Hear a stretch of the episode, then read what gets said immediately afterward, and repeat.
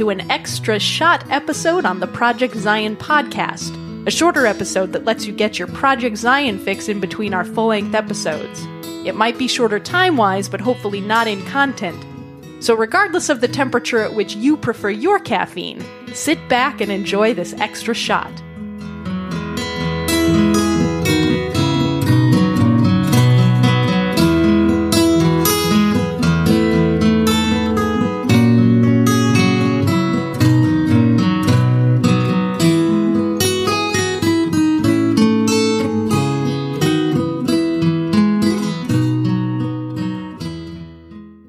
Welcome, listeners. I'm Karin Peter, and this is Common Grounds, where we have conversations about the liturgical or Christian calendar here at Project Zion Podcast.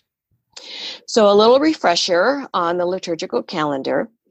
Through the seasons and holy days of the liturgical calendar, we relive the story of faith, the birth, life, death, and resurrection of Jesus. Through each season of the calendar, we participate with our whole being through scripture and symbol and color and hymnody. And as we learn more about the calendar and as we live it as a spiritual practice, we deepen our understanding of discipleship and what it means to participate in Christian community. Now, the calendar begins four weeks before Christmas with the season of Advent and it moves through Christmas, Epiphany, Lent, Easter, Pentecost, and ordinary time. Now, today we're talking about Epiphany with our guest, Mike Hoffman. Mike lives in Lamoni, Iowa, where he serves as campus minister and director of religious life at Graceland University, the alma mater of many of our listeners. So, welcome, Mike. Thank you, Karin. Glad to be here. Well, we're really, really glad to have you. I know uh, you did uh, an episode for Project Zion early on, and we're just grateful to have you back. So Thanks. thank you so much. Thank you. So, Mike, we did um, last year or the year before, we did an introductory episode about Epiphany, and we learned a little bit about what Epiphany is. But how about you review it a bit for our new listeners and for those that might not um, have caught that episode on Project Zion. So, what is Epiphany? So, Epiphany is the celebration of the res- revelation of God incarnate or Jesus as the physical manifestation to the Gentiles. Now, that sounds sort of really formal, but it, if we think about it, it commemorates the visit of the Magi to the Christ child. So that's that's really, I, I mean, in a nutshell, that's where it starts anyway. So, so we're talking about the three wise men, which would be the colloquial way of talking about it, right? Exactly. The three wise men.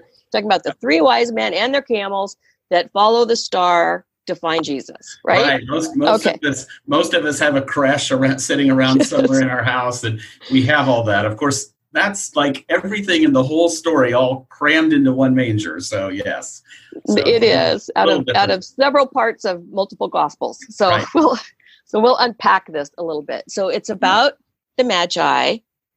Right. Well, at least it is now. I mean, there's okay. some historical evidence that it actually commemorated the baptism of Jesus and some mm-hmm. other events in his life, but it is it is sort of evolved, if you will, into the, the understanding of the it's the visit of the Magi to the Christ child. So that's where it sort of sort of evolved to. So let's unpack that just a little bit. It's the it's the Magi coming to the Christ child. Earlier you said it's the revelation of of God of God, basically incarnate to the Gentiles, right? Yes, so, to the Gentiles. I think I left that part out, but that's exactly right. So if so we go in our religious understanding, we know that Jesus uh, was kind of was Jewish, right? Exactly. And so and so he was understood as the messiah or the the revelation of god if you will to the israelite people the hebrew yes. people the jewish people so what do you mean by the revelation of god to the gentiles well so there's evidence throughout the scripture that records the stories of jesus about jesus being jesus at least starting with manifestation to the Jews, to the mm-hmm. understanding that he was coming as a the king of the Jews to the Jewish people and, and witnessing to them about what God could do.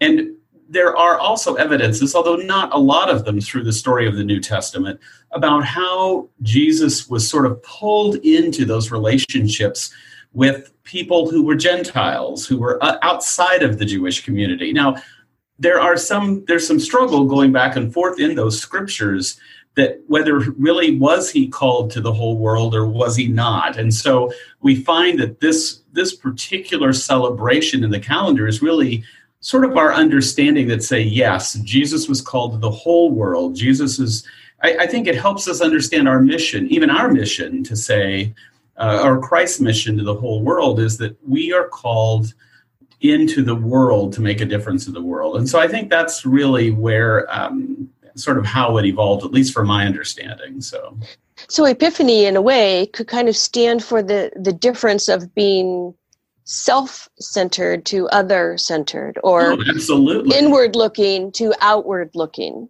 That's a, okay. a great example. Yes. Okay. Well, that that helps us kind of get a frame on on what we what we're talking about here. So when when does um, when does Epiphany occur?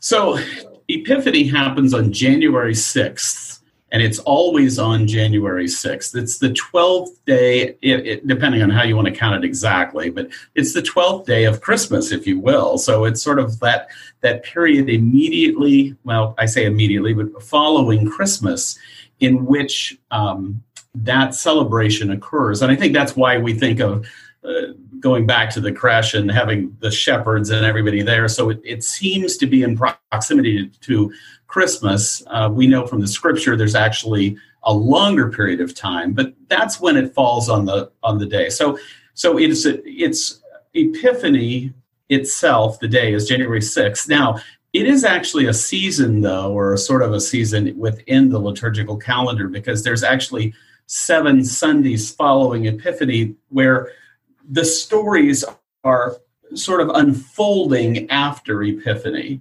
So it takes the, the idea of light coming to the world, that revelation of, of what God is doing in Jesus Christ, and then moving it from not only the light, if we think of the star and the, the three wise men and that whole story, mm-hmm. But the idea that it's moving us into discipleship. So there's a series of of Sundays there where we can live into that practice of saying, okay, I received the light, I understand, I have increasing knowledge and understanding. Now, what am I going to do about it? What, how am I going to live it out? So that's what this, for me at least, the seven seven Sundays following Epiphany is sort of that that minor season, if you will, in the liturgical calendar.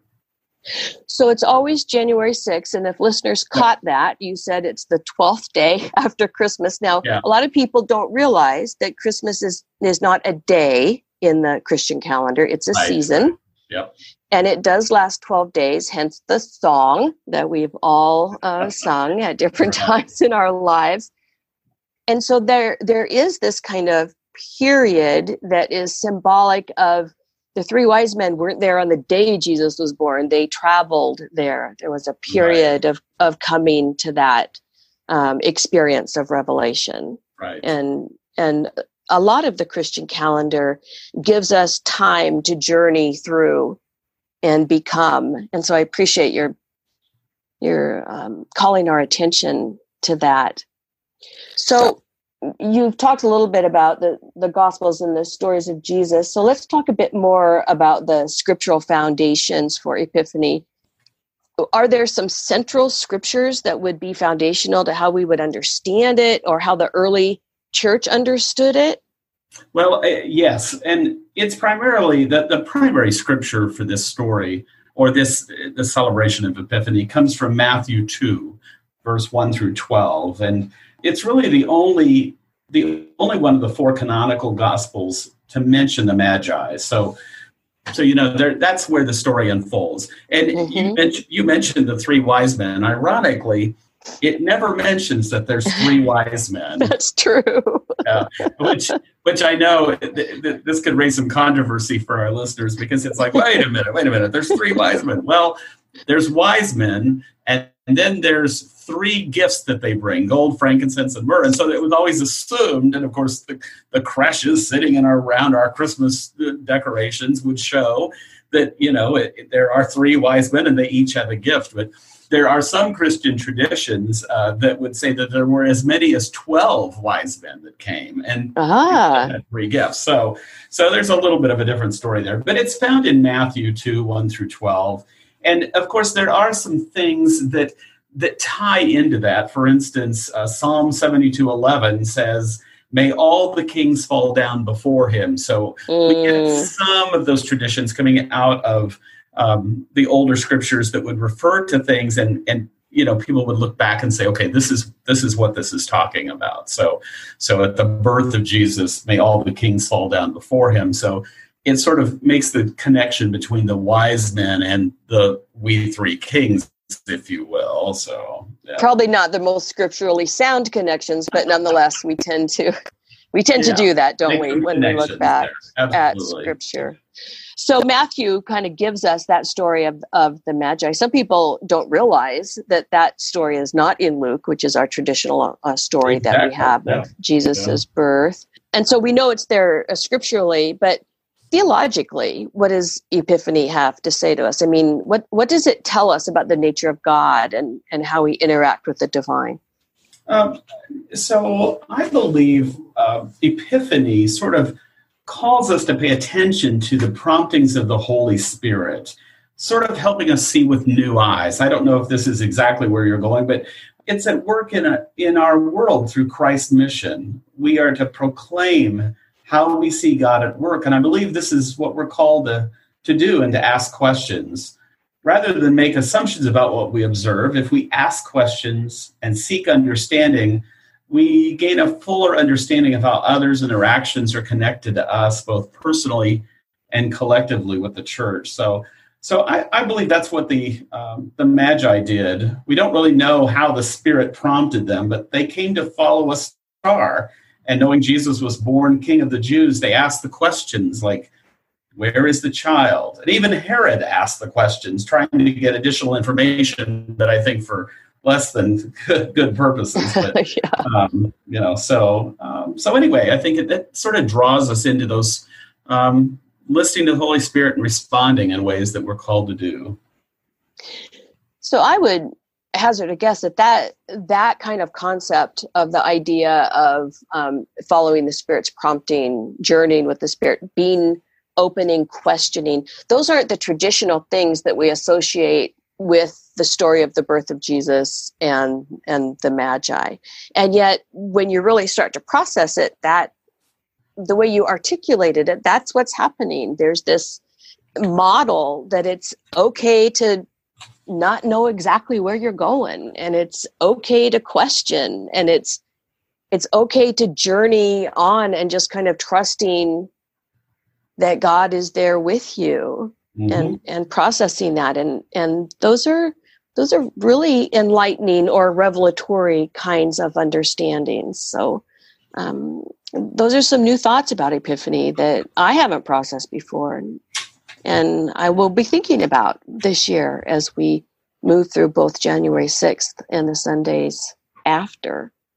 So, with that in mind, that this revelatory nature of Epiphany is beyond just simply revealing who Jesus is or how Jesus is in the world, but it affects us. What kind of um, what way? Let me put it this way: In what ways would observing epiphany and however we choose to do that. Maybe there's spiritual practices or some other mm things we could do. How would that contribute to our ongoing spiritual formation yeah as so, disciples? So i think there's a couple of practices that come to mind. And you know to be honest with you i have a bias. I i have sort of fallen in love with dwelling in the word. So i i i, I would say just by spending time in the scriptures and, and asking the Holy Spirit, asking God to move uh, through us and help us understand in, with new insight scripture, I think dwelling in the Word provides that opportunity. And um, you know, in in our practices here at Graceland, we use dwelling in the Word a lot because I think it it allows especially in small groups, it tremendous conversations if we allow the Holy Spirit to move in us. So, I think from that, um, that that sort of encourages us to have open minds, open hearts, and and move in new directions that we might not perceive before. So I think that echoes the sort of the at least for me the understanding of epiphany. But but there's another one that um, we have practiced, and I've seen it. I've done this before, but if if you're looking in some of the um, spiritual practices the church has, for instance, out on missionalleaders.org, it's called Walking the Neighborhood, and I think that that experience would be somewhat similar in that you whatever your neighborhood is and it, it, that's a bit challenging trying to translate that to graceland campus but but i've encouraged the students from time to time and we actually have done this where they walk the campus with new eyes trying to imagine what god is doing with the people they encounter or what is god doing in that place where they see many times they know the students already but maybe they're not well connected to them or connected to them as well as they could. So is there a way to walk the neighborhood and experience that and sense god's encounter with whoever they encounter? So and i think for me the reason i i went to walking uh, the neighborhood is the journey that the wise men take related to epiphany. You know they go on this journey and i think if we if we actually dissect that scripture a little bit we come to some additional understandings that you know have to do with being led by the holy spirit. So i think mm-hmm. walking the neighborhood is um, you know maybe a maybe the practice i guess if i could say. So so the the website where folks could find that was and we'll say it again missionalleaders.org and there are multiple uh, missional practices or spiritual practices to be found there. And for dwelling in the word is there as well. And it's also on the Community of Christ website, cofchrist.org. Under spiritual practices, you can find the instructions for dwelling in the word if folks are interested in, in looking at some of those. So we're approaching, we're in Advent right now as we are recording, and people will hear this episode for this coming uh, Epiphany. And my immediate thought is how can we observe Epiphany this year so that it will impact us in affirming, life affirming, and life giving ways in our in our daily life and in the lives of those that we encounter this mm-hmm. epiphany how can how can we do that this year so when I unpack, especially the, the Matthew story, and think about it, I, I think it, it reminds me that as a disciple or as disciples, we're just we're not just called for each other, but for the world. And so while that can sound a bit overwhelming, I think God calls us to do. In fact, I have to give credit for this. I, I heard the words in Frozen 2. So, movie just just do the next right thing i mean and mm. that's a, a, phrase that's out of that and and that can sound a little simplistic i suppose but i think that's what god calls us to do the, the next right thing and so when i look at, at the, the, the magi uh, you know there's some important lessons that i think we can take from this like don't travel alone. I mean i, I don't know how far all three or 12 of them came but you know travel together. Travel when you have wisdom. There's if you unpack that a little bit it, it didn't say that they just picked up stuff and headed out you know. They they sought wisdom before they left. Listen to the holy spirit for guidance. Now that's a little bit reading into the scripture i think but i think we would understand that. Do what you've been called to do discern information along the journey that will help you.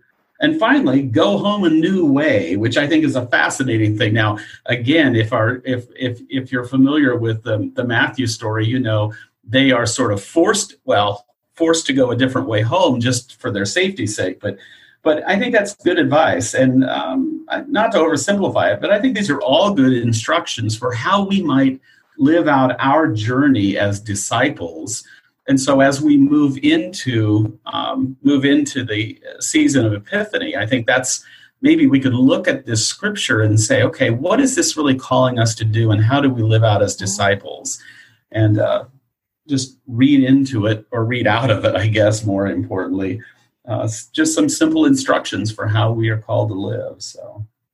Well for a group of people that has named uh, claimed the name Community of Christ, the whole idea of journeying together in community. and not assuming that we have to do everything alone is a beautiful takeaway um, from Epiphany for this year. Or, do you have any uh, additional thoughts about Epiphany or anything else that might be uh, important for us to know as we kind of wrap up our discussion on Epiphany today? Uh, well, I, I, you know, for me, being at Graceland, I think uh, I think it's incredible that Epiphany. Well, let me see how do I want to say this. The the first day of class of our spring semester in 2020 falls on Epiphany, so I think it's it's sort of ironic that it would do that because it again you know, do students have new ways of seeing? Do they have new ways of understanding? And of course, the first day of class, first day back on, well, it wouldn't be the first day on campus, but that would be the Sunday. But still, that first day feels like, I don't know, um, you know, exciting and new and those kinds of things. So I think it's it's really appropriate. And we're going to we're going to have a, a celebration that night on Epiphany here on campus. So it, it works. And, and we've worked with other Christian groups and cultural groups. We've actually done some practices this way. We have collaborated with Catholics on campus to celebrate Three Kings Day, Three Kings Day, which is also another name for Epiphany. And again, it's um, sort of an exciting time to be new on, back on campus with new classes and new friends and and those kinds of things. So I think it's really a sort of a cool coincidence that that's what we'll be doing. So, um, and I think the whole Advent Christmas Epiphany thing is about celebrating the good news of what God has done through Jesus Christ to set humanity on a new course. So I I think coming out of the rush of holidays and Christmas break, at least for the students, you know, sometimes we overlook the sacred nature of time, of remembering, of slowing down. And I, I hope that um, that day that we choose to celebrate as Epiphany can be sort of a sort of a moment in time where we can stop and catch our breath, even at the beginning of a semester, and say, you know, let's think about what just has happened and how we can be changed moving forward and doing things differently. So. Well, thank you, uh, Mike, for that not just uh, your wise words and the quoting of scripture, but I mean, to quote Frozen 2 in the midst of it, I'm impressed. but I thank you very much. And I would like our listeners to know if you would like to know more about campus ministry or religious life at Graceland University, you can contact uh, Mike at mhoffman at graceland.edu or you can go on the Community of Christ website under affiliate organizations and find the Graceland uh, website there. So thanks so much, Mike Hoffman, for sharing with us today. We're hoping to have you back again soon with another uh, episode, and we'll look forward to visiting with you then. So, to all of our listeners, have a wonderful Epiphany season and uh, look for that star. I'm Karin Peter with Mike Hoffman. This is Common Grounds, part of the Project Zion podcast. Thanks so much for listening.